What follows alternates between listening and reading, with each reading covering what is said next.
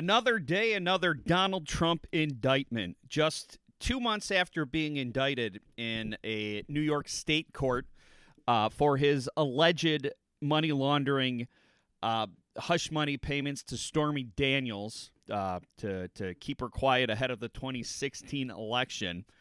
Donald Trump, and it's weird that Donald Trump's always the first one uh, to announce that uh, he's been indicted. If you remember uh, back uh, when he was indicted uh, back in, I think it was late March, early April, by Alvin Bragg in Manhattan. Uh, he posted on his Truth Social account like a, a week and a half before the actual indictment came down that he's been indicted. And last night, he was the first one to say that he was being indicted for having uh, classified documents essentially sitting in a closet in the basement of his Mar a Lago home. And so that is two of the four uh, federal investigations against Donald Trump, felony investigations, I, I should say. Uh, the New York uh, case is, is a state felony, not a federal felony.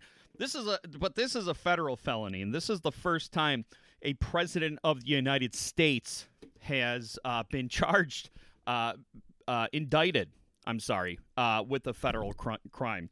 And uh, those charges are seven of them. They range from espionage to conspiracy to obstruction. And uh, if if found guilty, the former president and, and possible uh, future president again uh, could be facing decades uh, in jail, which would probably be the the rest of his life. And uh, this dates back to last August. Actually, dates back to uh, spring of I think it was 2021 or 2022 um, when the feds subpoenaed Donald Trump to return the classified documents that they believed he had in his possession at, at Mar-a-Lago, and those subpoenas had been re- rebuffed, rebuked, ignored.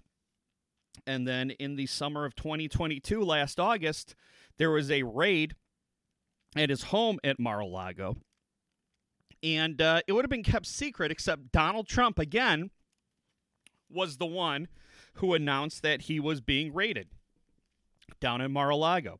Now, this was a grand jury down in the state of Florida that uh, indicted him. Uh, there's been a lot of talk about uh, venue, um, that uh, they couldn't indict him in Washington, D.C., because the crime, it, because if it happened in Washington, D.C., it would have been a crime because the minute that uh, the clock struck midnight on his presidency, that uh, that that coach turned into a pumpkin, so to speak. Um, it, it, was illegal to have for him to have these documents in his possession. So uh, it's, it's not a crime in Washington D.C., but it is a crime down in Florida because when he left Washington D.C. and he arrived in Florida, he was no longer president, and he was now a private citizen. And uh, I bring up that Donald Trump um, was the first one to go public with the raid. He was the first one to go public with all of his indictments uh, because I think it demonstrates a political savviness, so, so, to speak, on the, the former president's part. Because um, we all know that Donald Trump is great, and he's been playing this game since 2016, since the time he came down the uh, escalator in Trump Tower and said that um, the majority of people coming over the border are, are rapists and murderers. He does a great job of playing victim, martyr, hero, so to speak. So he does a great job of, of, of, kicking the hornet's nest. He does a great job of bringing a lot of these troubles onto himself, but then plays uh, victim and that he is being uh, un- unfairly targeted and he's being witch hunted uh, to um, rile up his base. And I still uh, contend that uh, the only way that any of these legal issues or any of these indictments and, and possible convictions um, are going to affect the presidential race is uh, is is if he's in prison.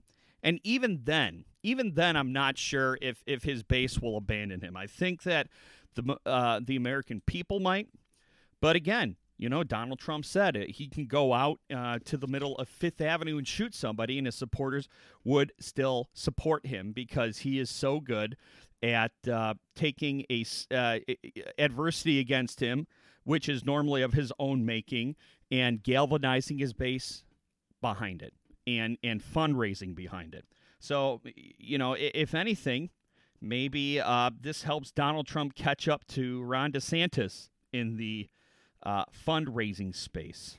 Wouldn't it be wild, though? Wouldn't it just be absolutely wild if we had a president in federal prison and uh, he ran the country from federal prison? Oh my God, it's. I, I mean, if that show was if that show was pitched to Netflix, they would turn it down because it's such a stupid premise, and it's going to become, uh, it's going to become uh, our reality. Maybe, maybe. I, I, I still think Donald Trump gets the uh, Republican nomination. Doesn't matter what happens with him.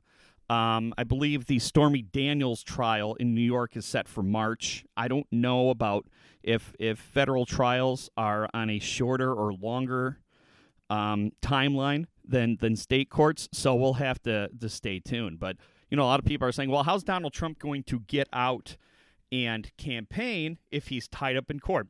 Which is a valid question for anyone other than Donald Trump. What Donald Trump's going to be doing is he is going to be campaigning from the courtroom steps because uh, we're in a new age here.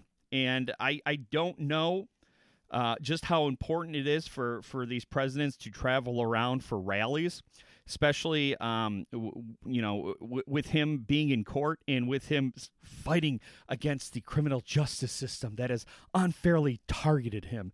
That's probably more galvanizing to his uh, to his base than any rally that he can hold um, in any flyover state. So We'll see. Um, you know, you also wondered there was news of an uh, of, of an audio tape that leaked last week um, that uh, hasn't been released publicly. Maybe it hasn't been released publicly because it's evidence, but it was him bragging at a uh, golf course in the summer of 2021, I believe, uh, that he had classified documents and that uh, those classified documents had to do with the potential uh, military attack on Iran.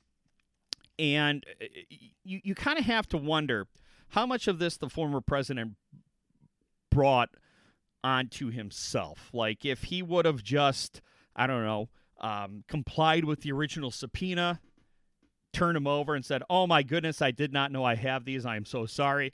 If it would have just been swept under the rug and and and no charges, it probably would have been swept under the rug because I, I think it makes uh, it, it makes the people who were supposed to keep these classified documents safe and classified, it would make them look bad. But again, like I said, uh, Donald Trump, while the FBI tried to quietly carry out a raid on his Mar-a-Lago property, uh, he he he made hay out of it. Um, there's this clip of Sean Hannity literally trying to give the president cover, saying, I can't imagine you stealing a box of classified documents. That doesn't sound like you. And John says, So what if I did? I can do it. I can do it. And, and, and, and you can just see Sean Hannity just trying desperately to to to throw Donald Trump a lifeline, which Donald Trump essentially uh, ties a stick of dynamite and throws it back at Sean Hannity, and he defeatedly has to, um, um, you know, move on to something else. Um, and then he was asked about it at CNN town hall. Again, he was defiant. I wonder if Donald Trump would have just been compliant and didn't try to make this a, into a big spectacle about how he was a hero victim. Um, if, if, if this would have gone a, a lot differently for him and uh, the Iran audio tape. I, I wonder if that was the final straw in, in some of these um, in, in in some of these charges. We'll see. Um, and and you know throughout the whole Stormy Daniels um, indictment saga, so to speak, everyone was pointing at this and the Georgia election interference cases as the two cases that could send the former president to jail. There's still the January 6th investigation out there as well. But, I, you know what? I feel like the former president is probably more worried about this just based on the lawyers that he's using. Um, if uh, if you remember during the Stormy Daniels uh, uh, news story back when it was in the news and back when it was being debated, he used a lawyer uh, in front of the media, media named Joe Tacopina, who uh, to me he seemed like a, a guy who like uh, would go out and put cement shoes on folks for the uh, for the mob and have people sleep with the fishes. Today on the Today Show, he had this guy named Jim Trusty, and this Jim Trusty guy is good. And this Jim Trusty guy may very well help him walk after these allegations, or or at least plead it down to something else. Uh, because I came in halfway through the interview, and uh, Trusty's tone, his delivery, uh, was so calm, neutral, yet competent that I thought he was actually uh, uh, an, uh, an impartial legal expert talking uh, to Craig Melvin until I went uh, and and I rewound to the beginning of the interview and it's like, oh wow, this is one of Trump's attorneys. He must be really worried about this because this dude seems good. And, this is probably the best attorney that he has in his team of attorneys. So I think just by that, I think the former president's a little bit more worried about this uh, than Stormy Daniels. Uh, he was even a little more worried about this than E. Jean Carroll. E. Jean Carroll was civil, so they might have just uh, decided to take their loss on that and and and, and uh, focus on you know this this this felony business. But but nonetheless, I think that uh, Trump is throwing all his legal firepower at this, and I think that might be a sign that he's a little bit worried. Um, really interesting um, reaction from Trump's political opponents, mainly Ron DeSantis, the main contender for the Republican nomination, governor of Florida. Um, he is maintaining that this is an unfair witch hunt, um, which seems like an interesting strategy because uh, normal logic would dictate that you take this and you use it to bury the guy.